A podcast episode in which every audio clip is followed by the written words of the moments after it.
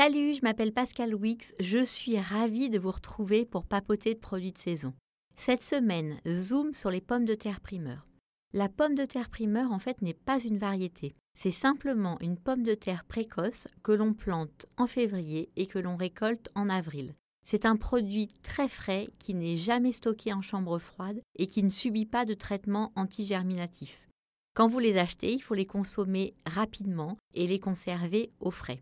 Elles sont cultivées soit à Paimpol, soit sur l'île de Noirmoutier avec les célèbres bonotes, ou sur l'île de Bas, mais aussi sur l'île de Ré, et également dans le sud de la France, en Camargue ou à Marmande.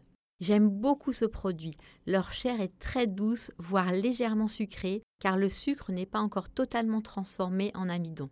Ce qui est chouette, c'est qu'on n'a pas besoin de les peler, car la peau est très fine et même peleuse en début de saison.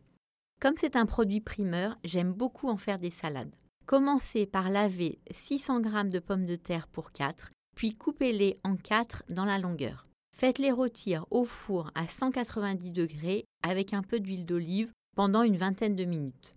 Pendant ce temps, vous faites blanchir 150 g de petits pois frais, vous coupez une quinzaine de radis en tranches et vous préparez une simple vinaigrette. Quand les pommes de terre sont cuites, vous les mélangez de suite avec les petits pois, les radis, la vinaigrette de la fleur de sel et du poivre. Mmh. C'est délicieux chaud ou tiède et ça marche très bien aussi avec des pointes d'asperges vertes.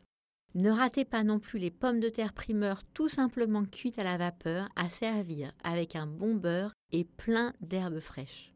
Quand le produit est bon, il n'y a pas besoin de grand-chose pour se régaler. Vous avez le droit aussi de taper vos pommes de terre primeur. Si, si, c'est un petit peu ma recette secrète. Faites-les cuire entières dans de l'eau bouillante salée pendant 15 minutes en les laissant un peu fermes. Vous les égouttez et vous les aplatissez sur une planche avec une cuillère en bois ou un presse-purée. L'idée est de former des galettes de 2 cm d'épaisseur qui ressemblent en fait à des pommes de terre que l'on aurait tapées. Faites-les cuire au four à 200 degrés avec de la fleur de sel, de l'huile d'olive, du thym frais et des gousses d'ail en chemise pendant une quinzaine de minutes. Ce qui est important, c'est de les faire cuire sur une seule couche pour avoir des pommes de terre bien dorées et croustillantes. Vous pouvez me croire, c'est vraiment un truc à essayer.